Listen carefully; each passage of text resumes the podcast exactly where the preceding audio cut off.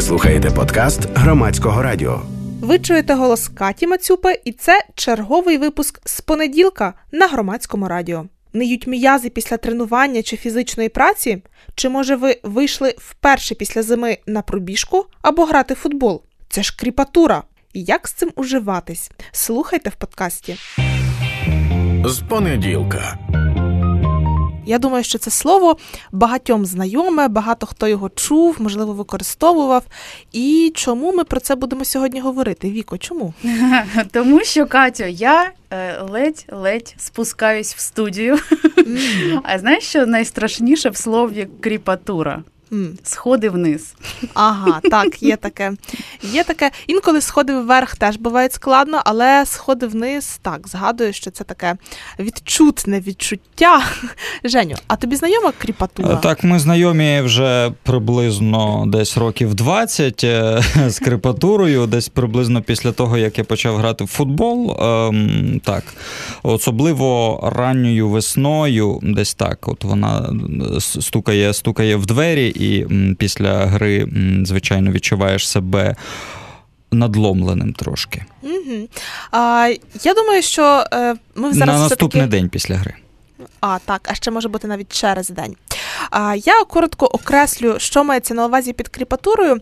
Чому? Е, тому що насправді в науковців немає чіткого розуміння, що це таке. Тобто, з одного боку, всі люди з цим стикалися, всі це розуміють, але до кінця визначити, що ж таке кріпатура і як це правильно назвати, зараз доволі складно.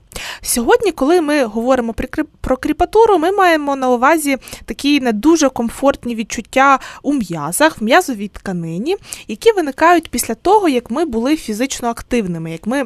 Позаймалися, чи, можливо, ми фізично попрацювали. Наприклад, там хтось е, садив картоплю, хтось копав картоплю. Там підіймав мішки, чи хтось, наприклад, вийшов після зими вперше покосити в себе на городі, чи там з деревами щось поробити, і після цього він, наприклад, відчуває таку такий е, тянучий біль, чи якісь такі тянучі відчуття у м'язах. Це все кріпатура. Ну і коли ми прицільно попрацювали з м'язами на якомусь тренуванні, чи то аеробному, чи то ми футбол пограли, чи то ми вийшли побігати, чи то ми йогу поробили, чи то ми пішли в тренажерний зал і почали там присідати з вагою чи з власною вагою, і відчуваємо такий е, тянучий якийсь біль, чи якісь дискомфортні відчуття у м'язах, це все, в принципі, можна вважати кріпатурою, принаймні в межах нашої сьогоднішньої розмови. Ти кажеш, неприємний біль так ніжно, Катя, я вся болю, вся. Ну, ну Як це пережити? Тут е, цікаве, до речі, дуже питання. От цікаве, як це пережити, тому що одна з перепон, чому от науковці ну досі не до кінця розуміють, що це. А це якраз те, що е, в різних людей це дуже відчувається по-різному. Різні люди по-різному описують симптоматику кріпатури, а в різних людей різний механізм її появи, тому тут якби виникають такі е, ну, якісь питання, інколи суперечки і так далі. Що уже робити, якщо у вас кріпатура? Ну, насправді найчесніша відповідь тут буде така: перетерпіти, е, тому що такі якісь традиційні поради, які інколи з'являються, там прийняти гарячу ванну, піти на масаж, стретчинг, там потягнутися. От я зустрічала там. Ну насправді вони не підтверджено науково, що вони якось працюють, чи що вони полегшать ці такі не дуже приємні симптоми, чи дуже неприємні симптоми для когось. Але це може бути індивідуальна історія, коли дійсно щось комусь допомагає. Тобто я, наприклад, знаю людей які мене от переконували, що а, прийняти гарячу ванну допомагає, коли кріпатура. Ну, мені, наприклад, не допомагає. Я можу сказати, що мені допомагає масаж, але я тут насправді злукавлю, тому що я просто люблю масаж, і мені масаж завжди буде приємний. І коли у мене, ну там, наприклад, е, тянуть ноги після того, як я гарно поприсідала, якщо мені почнуть робити масаж, е, мені буде приємно, але мені завжди буде приємно від масажу. Чи стане мені в плані кріпатури легше від цього? Ні, не стане, тому що вона має сама пройти. І знаєте, це трохи з розряду, як про цей жарт, що якщо застуду лікувати, то вона проходить за тиждень, а якщо не лікувати, то за сім днів. В принципі, з кріпатурою десь так само. А, Я ще от зустрічаю таке ну, поширене твердження, таку поширену думку, що після силових тренувань обов'язково потрібно робити розтяжку, тоді не буде кріпатури. До речі, ви таке чули? Ні, не чула. Ну, ну а... я чув, да, вибач. Кажи. Я просто багато чого іншого чула, що треба пити протеїн, наприклад. Ой, я такого навіть Катя, не чула. Катя, я тобі, я тобі зараз розкажу. Ну, ти просто не знала, а я тобі розкажу, А, як, давай. тр- як треба робити. Е, значить, е, протеїн продається, знаєш, для спортсменів у таких величезних тазах. Так, так, так. Так воно називається по-різному. І от якщо оцю штуку е, з водою розвести і попити після тренування, то кріпатури не буде. Ого. Нічого ого. не буде. Навіть навіть я такого не чула. Та це, це цікава версія. Угу. Е, так, це не працює однозначно. Ну я думаю, що тут можливо, ага, я підозрюю, звідки ноги можуть рости. А, тут, можливо, там протеїн для спортсменів він може йти з амінокислотами, яких там БЦА. І е, мається на увазі, що коли людина е, позаймалася, вона зробила мікротравму для своїх м'язів, їй потрібні незамінні амінокислоти, щоб не відбувався там катаболізм у м'язах. І коли, начебто, людина позаймається і одразу прийме ці БЦА, е, то у неї краще м'язи відновляться та і так далі, і не буде кріпатури. Ну, це частково така, ну звісно, комерційна історія, тому що треба продавати протеїн з БЦА, який коштує недешево. Це така частково а, псевдонаукова штука, яка йде з такого простого, простої науково-популярної літератури, коли люди там десь по верхах вникли, наприклад, але не вникли дуже в суті, їм здається, що це логічно. Дійсно, нам потрібні там ці самі незамінні амінокислоти в нашому організмі, але е, коли їх отак от просто приймати в якомусь порошку одразу після тренування, ну це не працює, тому що е, організму постійно потрібен білок, він потрібен на те, щоб побудувати гормони, на те, щоб побудувати тканини. І коли ця БЦА потрапляє до нас в організм, ну ми ніколи не знаємо, на які потреби піде цей білок. Можливо, він дійсно якраз піде на цю потребу, щоб там підгоїти цей м'яс, і щоб ми потім менше будемо відчувати цю симптоматику. Але можливо, я не знаю, ми там поки займалися, легенько прикусили язик, і в нас, наприклад, є ранка на язиці, невеличка, нехай там не дуже відчутна. І організм може вирішити, що цей білок в першу чергу треба буде використати для того, щоб загоїти ранку на язиці, наприклад. Чи ми чай попили гарячий, там обпекли трохи язик і стравохід. І цей білок в першу чергу піде туди. Тому е, ну, це така, це такий трохи вже е, шаманізм. Ну і звісно, комерційна історія, якщо говорити про протеїн. БЦА, які треба пити, щоб не було кріпатури. З приводу стретчингу, от, наприклад, те, що я чула, я з цим часто зустрічалася в ну, в тренажерних залах, коли я ще туди ходила, що от обов'язково тягніться після силових тренувань, е, тоді у вас не буде кріпатури. Ну насправді немає цього теж підтверджено е, наукою. Ну але скажу так: тягнутися ніколи не буде зайвим. Після силового тренування справді корисно зробити заминку, хоча б для того, щоб трохи розслабитись, щоб нас виділився такий гормон е, релаксин, е, щоб ми трохи там заспокоїлись, е, щоб м'язи, які там були напружені, вони так трішки розслабились від стретчингу. Це дійсно корисно, і це ну дійсно в окремих випадках може трохи зменшити оцю таку неприємну симптоматику від кріпатури, але це не означає, що вона її е, якось зовсім зніметь, якщо ви дуже добре позаймалися, чи що вона якось вас вилікує від цієї неприємної симптоматики. Релаксин, яка назва. Так, так. А е, контрастний душ е, допомагає від крепатури?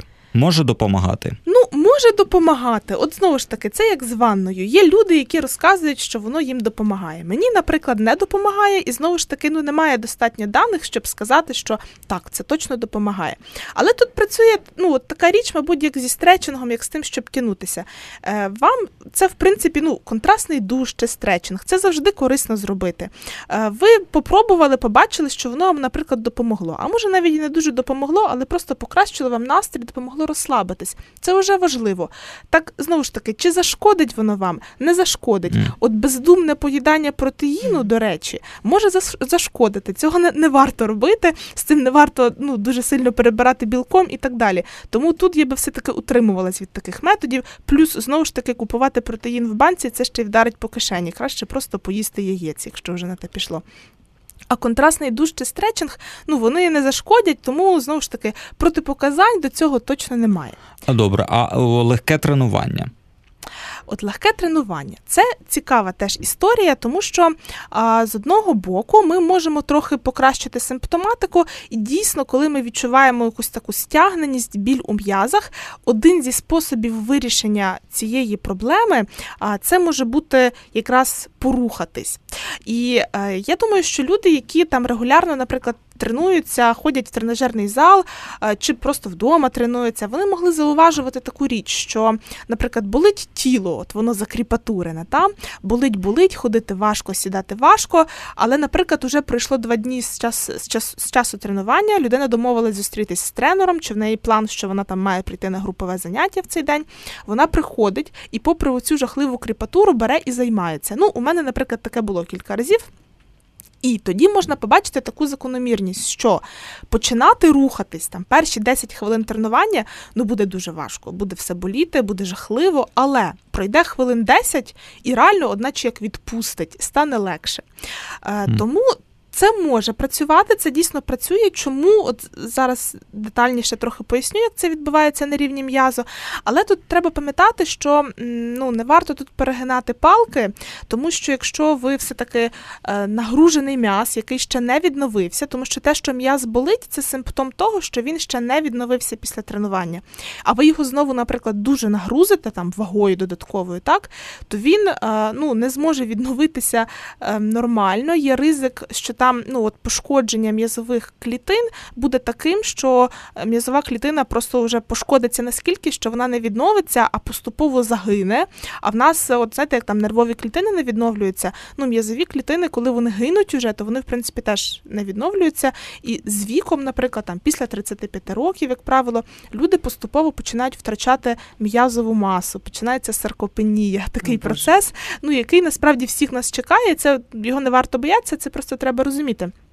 Тому м'язову масу потрібно берегти. І коли, наприклад, людина зробила там силові вправи в понеділок, наприклад, на, наверх, і у неї в середу ще болить спина, болять руки, то знову йти і робити силові тренування на ці самі групи м'язів не варто. Якщо заплановане тренування, можна просто тоді там зробити е, низ, тобто є таке правило болить верх, роблю низ, і навпаки. Тоді, в принципі, це допускається. Або це може бути якась там ну, легка пробіжка, або це може бути йога, наприклад, або це може бути там якісь е, танці, або це може бути ну, якийсь такий несильний тренінг з власною вагою. Але знову ж таки не можна робити так, щоб ми постійно нагружали м'яз, який болить, тому що це загрожує тим, що просто м'язові клітини загинуть, а нам не треба цього допускати, тому що вони нам потрібні, і з часом вони і так почнуть гинути. Тому треба берегти свої м'язи. Так, а якщо болить все, то краще чекати, поки пройде? Е, Ну, от Теж, от я ж кажу, це така тема складна. Тут е, суб'єктивна історія. Е, з одного боку, тут треба дивитися, чим людина займається. Якщо, наприклад, це йога, якщо це там робота з власною вагою, і, наприклад, ви позаймалися, і у вас там вже пройшло два дні і все болить, то я б, мабуть, продовжувала все-таки займатися. Просто е, я би тут дивилася по часу, тобто я б не займалася, наприклад, тоді годину. Я б, напевно, позаймалася хвилин 20, хвилин 25. І тут просто знову ж таки питання до того, як ви так зробили, що вас все болить. Якщо ви так зробили, тому що ви до того, наприклад, дуже давно не займалися, дуже давно не нагружали свої м'язи, то я би тут радила прийняти таку свою долю, що в перші рази вас дійсно буде все боліти. Але це не буде тривати довго. Ну тобто, це може тривати. Ну, місяць максимум, ну два місяці. Я думала, ну, ти скажеш більше. тиждень недовго, але ти кажеш місяць. Я, Ні, я маю на увазі не, не те, що у вас місяць буде постійно боліти тіло, а що буде така історія, що от ви позаймалися, і у вас от все болить, що важко ходити. А, та? Ага. Ну, от таке, ну може, якщо ви будете дійсно регулярно займатися, там три рази на тиждень, чотири рази на тиждень, ну навіть там два рази на тиждень, та така історія вона буде тривати ну нехай місяць. Але якщо ви там займаєтеся раз на тиждень і це цей раз на тиждень ви себе нагружаєте там по дві, по дві з половиною години. Ну так робити не варто, тому що, по-перше, це і неефективно для ваших м'язів, і це взагалі-то, ну вас перегружає. Ви просто зайвий раз кожен раз нагружаєте м'язи, вони відвикають від навантаження, потім знову перегружаються і виходите по такому якомусь м, токсичному колу. Тому, якщо ви давно не займалися, почали займатися і вас все болить, е, ну можливо, постарайтеся під час своїх тренувань все-таки не так сильно навантажуватись. Можливо, там зменшіть вагу, якщо ви працюєте з вагою. Якщо ви, ви працюєте з власною вагою, то просто зменшіть тривалість тренування. Та? Якщо ви бачите, що ви потренувалися годину Валентину і вас все так болить, що ви потім 5 днів не можете нормально ходити, сідати на унітаз, спускатися по сходах, то тоді, наприклад, зменшіть тренування до хвилин 40, навіть до хвилин 30 на день. І поступово ви з цього стану будете виходити. А зараз я би взагалі от хотіла ну так трошки заглибитись чуть-чуть в теорію і пояснити взагалі, чому це відбувається. Насправді, от є такі дві суперечливі думки. Ну зараз все-таки більше е, схиляються до другої думки, але от довгий час е, там спортсмени в інститутах е, там фізичної культури вчили так, що це молочна кислота накопичується в м'язах, і вона викликає такі неприємні відчуття. І ця молочна кислота вона утворюється в результаті розпаду глікогену, це ну, енергія, яка запасається в наших м'язах, і от він розпадається, і цей продукт розпаду залишається, і він так подразнює наші м'язи, і ми маємо таку неприємну симптоматику. Але зараз вже таку цю теорію ну, вона так трохи відходить е, назад, тому що, по-перше, ці дослідження робились на тваринах в основному. І вона себе, ну, наче як не виправдала. Зараз версія така, що просто е, оця кріпатура, що це таке? Це набряклість наших м'язових волокон, наших міофібрил, органел, які знаходяться в клітинах. І ця набряклість відбувається через мікротравму. Тобто ми позаймалися, ми, от, наприклад, взяли в руку якусь гантелю і качали біцепс. Та? От Ми цю руку згинали, гантелю підіймали, м'язи напрягалися, вони намагалися виконати те навантаження, яке ви даєте, і коли вони напрягались, то відбулася така міні-травма цього цього м'яза, цих м'язових волокон. І це така ну, хороша травма, тому що ця травма вона є передумовою розвитку, вона є передумовою зміцнення тих самих м'язових клітин. Але от знову ж таки, тут згадуємо про золоту середину і про те, що у всьому має бути баланс. Тому що якщо ми занадто сильно ну, пошкодимо цей м'яз, він може вже потім і ніколи не відновитися. А ще якщо ми, наприклад, потренувалися, погано поспали. От, до речі, до чого тут сон, коли ми, в принципі, раніше говорили багато про сон, що от всі ці відновлення, такі склеювання цих м'язових волокон, вони якраз відбуваються в глибокій фазі сну. Тому, коли ми займаємось, нам важливо а, гарно спати, щоб ми дійсно зміцнювали наші м'язи, а не просто їх руйнували. Тому що якщо бездумно тягати вагу, погано спати, погано їсти, ми таким чином не просто збільшимо свою м'язову масу, а просто швидше її зруйнуємо. Тому це дуже важливо. Так от, ми травмували е, наш наш м'яз, і він для того, щоб відновитися, він починає активніше використовувати для себе енергію. Тобто є мітохондрії, які перетворюють всю енергію, яка в нас там поступає в базову енергію для нашого організму, АТФ. І для того, щоб ну, ну і вони використовують цю енергію не тільки для того, щоб от просто існувати, дихати, а ще й щоб відновлюватися.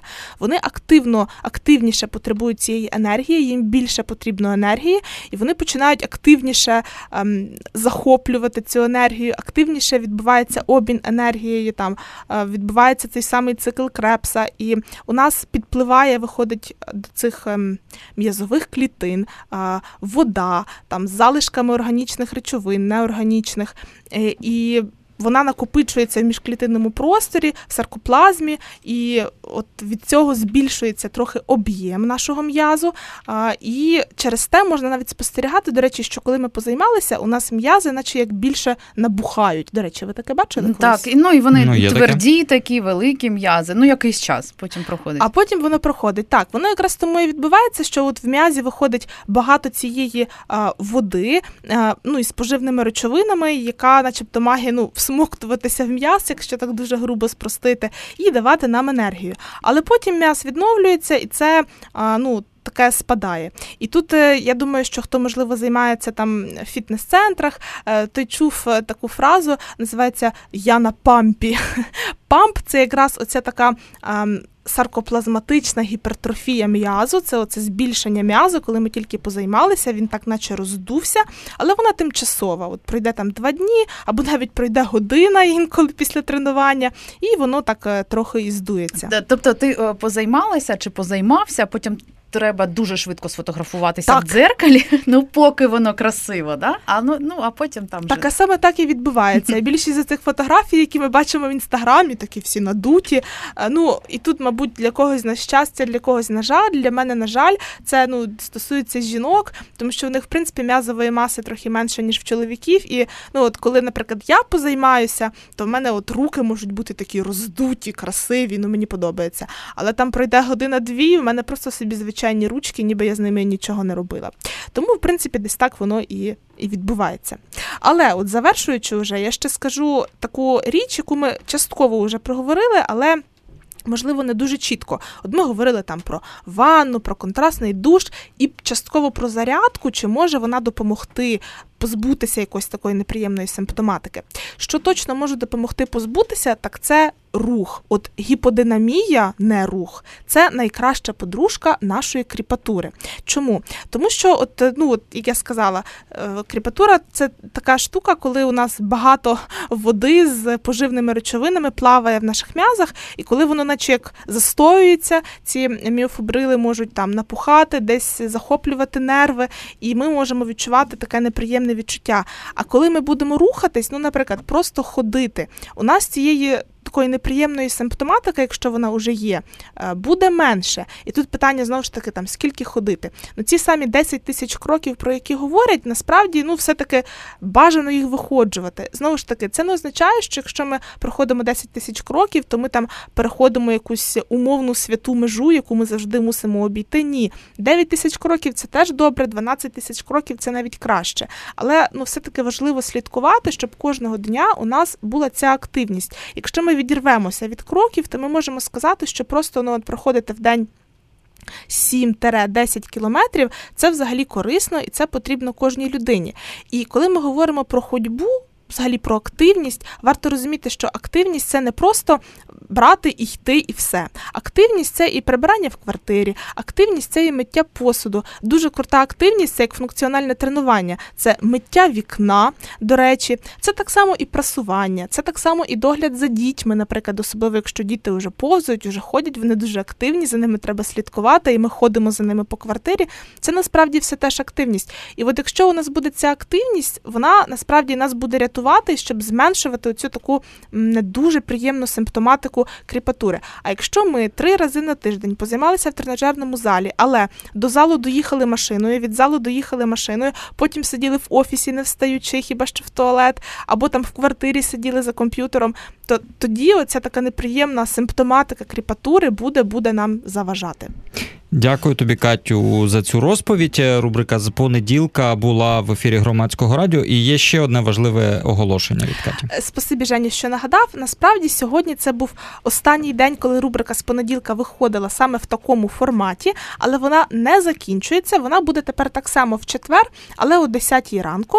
І там буду сидіти в студії я і інколи будуть ще гості. І от першою гостею вже наступного тижня буде стоматологиня Христина Кисляк, і ми з нею будемо говорити про те, як здоров'я ротової порожнини впливає на наше травлення, чому це частина нашого кишково-шлункового тракту і чому важливо дбати про свої зуби. З понеділка. Ви слухали подкаст з понеділка, який щотижня виходить в ефірі громадського радіо. Слухайте, думайте і підтримуйте громадське радіо на Патреоні. Деталі на сайті громадське.радіо. Ви слухали подкаст громадського радіо.